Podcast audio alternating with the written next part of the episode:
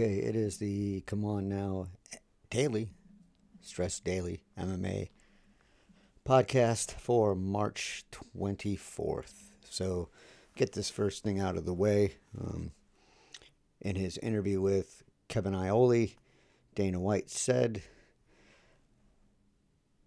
Once we get the Khabib fight on, we're rolling, man. We're back in business and we're rolling. And like I told you earlier, everything that's going everybody that's going to fight because they want to, not because they have to.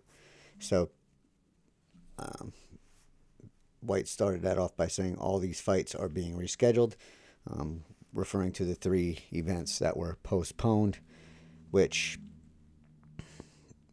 means if a UFC fighter was on one of those three cards, went through their camp, paid for that camp, and then had their fight postponed, tough shit.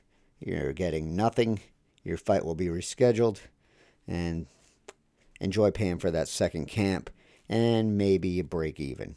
But obviously, that's not White's concern. He's these are his independent contractors, not his employees. So, again, the message there is tough shit. You're not getting paid. Your fight's getting rescheduled. And whatever money you spent, you might as well just burned it. So that's that's about that. Now let's take a listen to Kevin Iole's Instagram Live, part of Kevin Iole's Instagram Live interview with UFC President Dana White. I've had a pretty good run. Okay, if, if the if the coronavirus is what's going to take me out, then then so be it. Listen, there's one thing that is guaranteed. We are all going to die. That's guaranteed. How we don't know, but you know, there's tons of people dying of heart disease, car accidents, uh, the flu, and all these other things. If this is what's going to get me, it's going to get me. What am I going to do? But I mean, I guess what I what I would be concerned about, and I guess what the average person who who is questioning your decision, like I have no doubt that you can pull it off. So you know, and I think most people who know you as well as I do know that you can get this thing done even with the logistics. But that you know, just it's a global health situation, so other people are going to get sick, not just you. If it was just your health, okay, but it's other people's health that might be at risk. And, and what do you, how do you handle that, and how do you make your decision knowing that you know what you decide may have an adverse effect on someone else's health? How would I decide? Everybody who's going to be involved in this thing is going to be involved because they want to be not because they have to be or they have to do anything. There's not going to be any fans there. This thing will be a closed event. And believe me, we didn't just start thinking about safety when the coronavirus popped up, okay?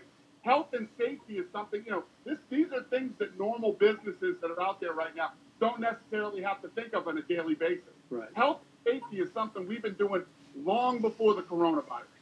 And we'll be doing it long after the coronavirus is gone. Um, this is, this is just normal shit for us.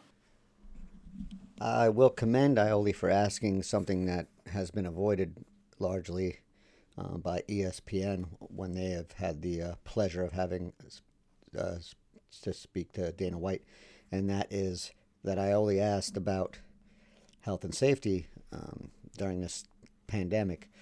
And at first, White went off on some tangent, uh, which was I don't know if he if he thought Iole was asking the question of his health and safety, which I mean, why would we care about the health and safety of Dana White uh, when when we're talking about a, a, fight card? But okay, but anyway, I don't really care about the health and safety of Dana White. And as Iole said, if it was just Dana White's health, well, that's his decision.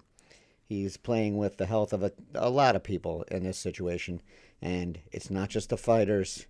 I have to beat beat. The, I hate to beat this drum relentlessly, but fighters, corners, whoever they traveling to and from, their family and friends, their training partners, the doctors, the referees, the arena staff, all these people, the health and safety has to be considered of all these people.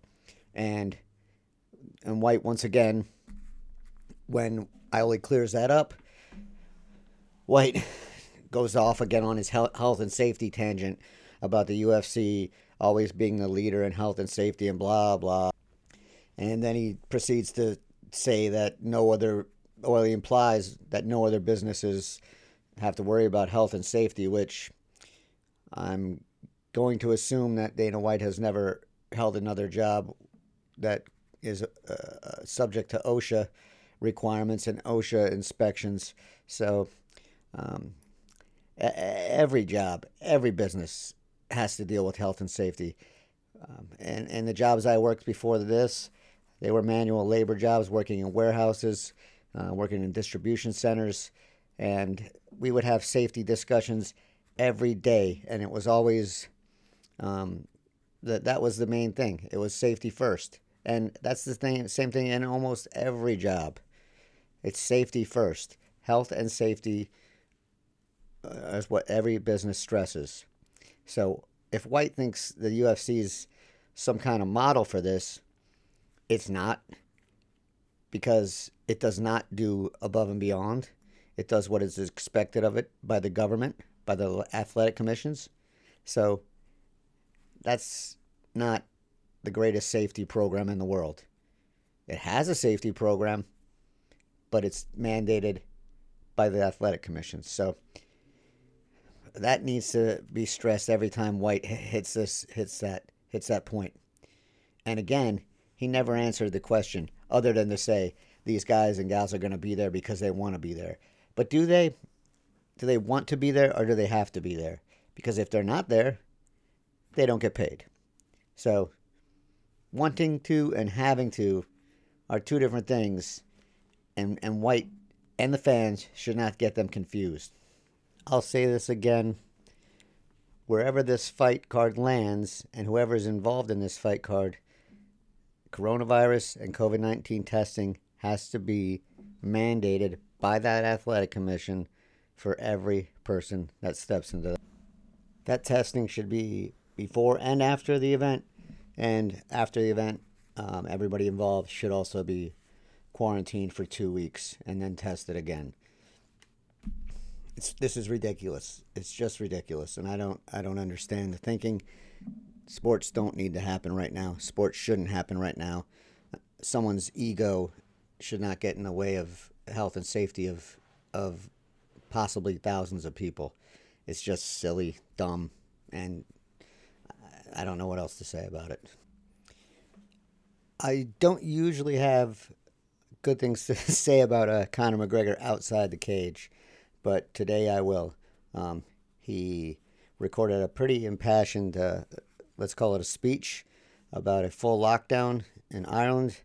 Um, I would say I agree with him, not only in Ireland, but in any other country where the uh, coronavirus is still spreading and deaths are still occurring and increasing.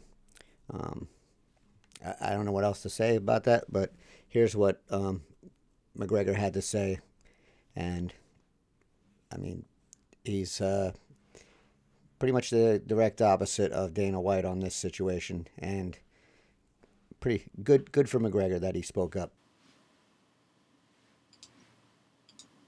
Hello, everyone. Hello, Ireland. I would like to address my nation, to the people of Ireland, to our President Michael D. Higgins, to Vice Admiral Mark Mellett, to Garda Commissioner Drew Harris, Chief Medical Officer Tony Holohan, Leo, the two Simons, Mary and Micheál. I respect you all greatly and I would like to put forth some of my thinking. I want to say that we, while we are all currently debating a full lockdown, I feel that we must. Any time spent debating this is needless time from the clock. I know a good tough fight when I see one, and we have one on our hands now. I want to call upon my people, the great people of Ireland. This fight needs us all. We are all in the red corner together, awaiting the bell. So let's gather together and ring the bell ourselves, including the people of the rest of the world. True lockdown must begin, and it must begin now. A lockdown together, a lockdown united. We must close our airports. We must close all non essential business. We must cut all non essential travel. Commissioner Harris and Vice Admiral Mellett, we must prepare and deploy our units to all and any known built up areas across our country now President Higgins, you must give these great men and women the power to enforce this task if necessary. However, I know that when the true seriousness of this is understood, as it is becoming now, our great nation will oblige and impeccably do so. It is time for a full lockdown, and we are ready. Powers that be, I am calling to you all. The fate of our great island depends on it. This is my proposal, and I pray that we can make this happen. We need to take the same measures of, some of the heavier affected countries, only we must do it in quicker time. We have the advantage here in that we can see this coming. We can see this coming. But if we, if we do not act on our advantage, then we cannot expect different results. We are not adhering to social distancing, at least not to the extent required to halt exponential growth. A lockdown will facilitate this. It will reduce transmissions, it will take the pressure off of our frontline staff, and it will allow us to identify all of our cases. These methods are stringent but necessary and have worked in China and Hong Kong. Ireland, we have got this. Not only do we have the formula, we have it ahead of time. Let's go, Ireland. Let's go, rest of the world. Lockdown, united. Together we stand. God bless us all. Like I said, pretty uh, impassioned speech there from Mr. McGregor. And I'll leave it at that for today. Um, and uh, hope everybody stays safe. And I hope uh, Dana White comes to his senses. Uh, and I'll be back tomorrow.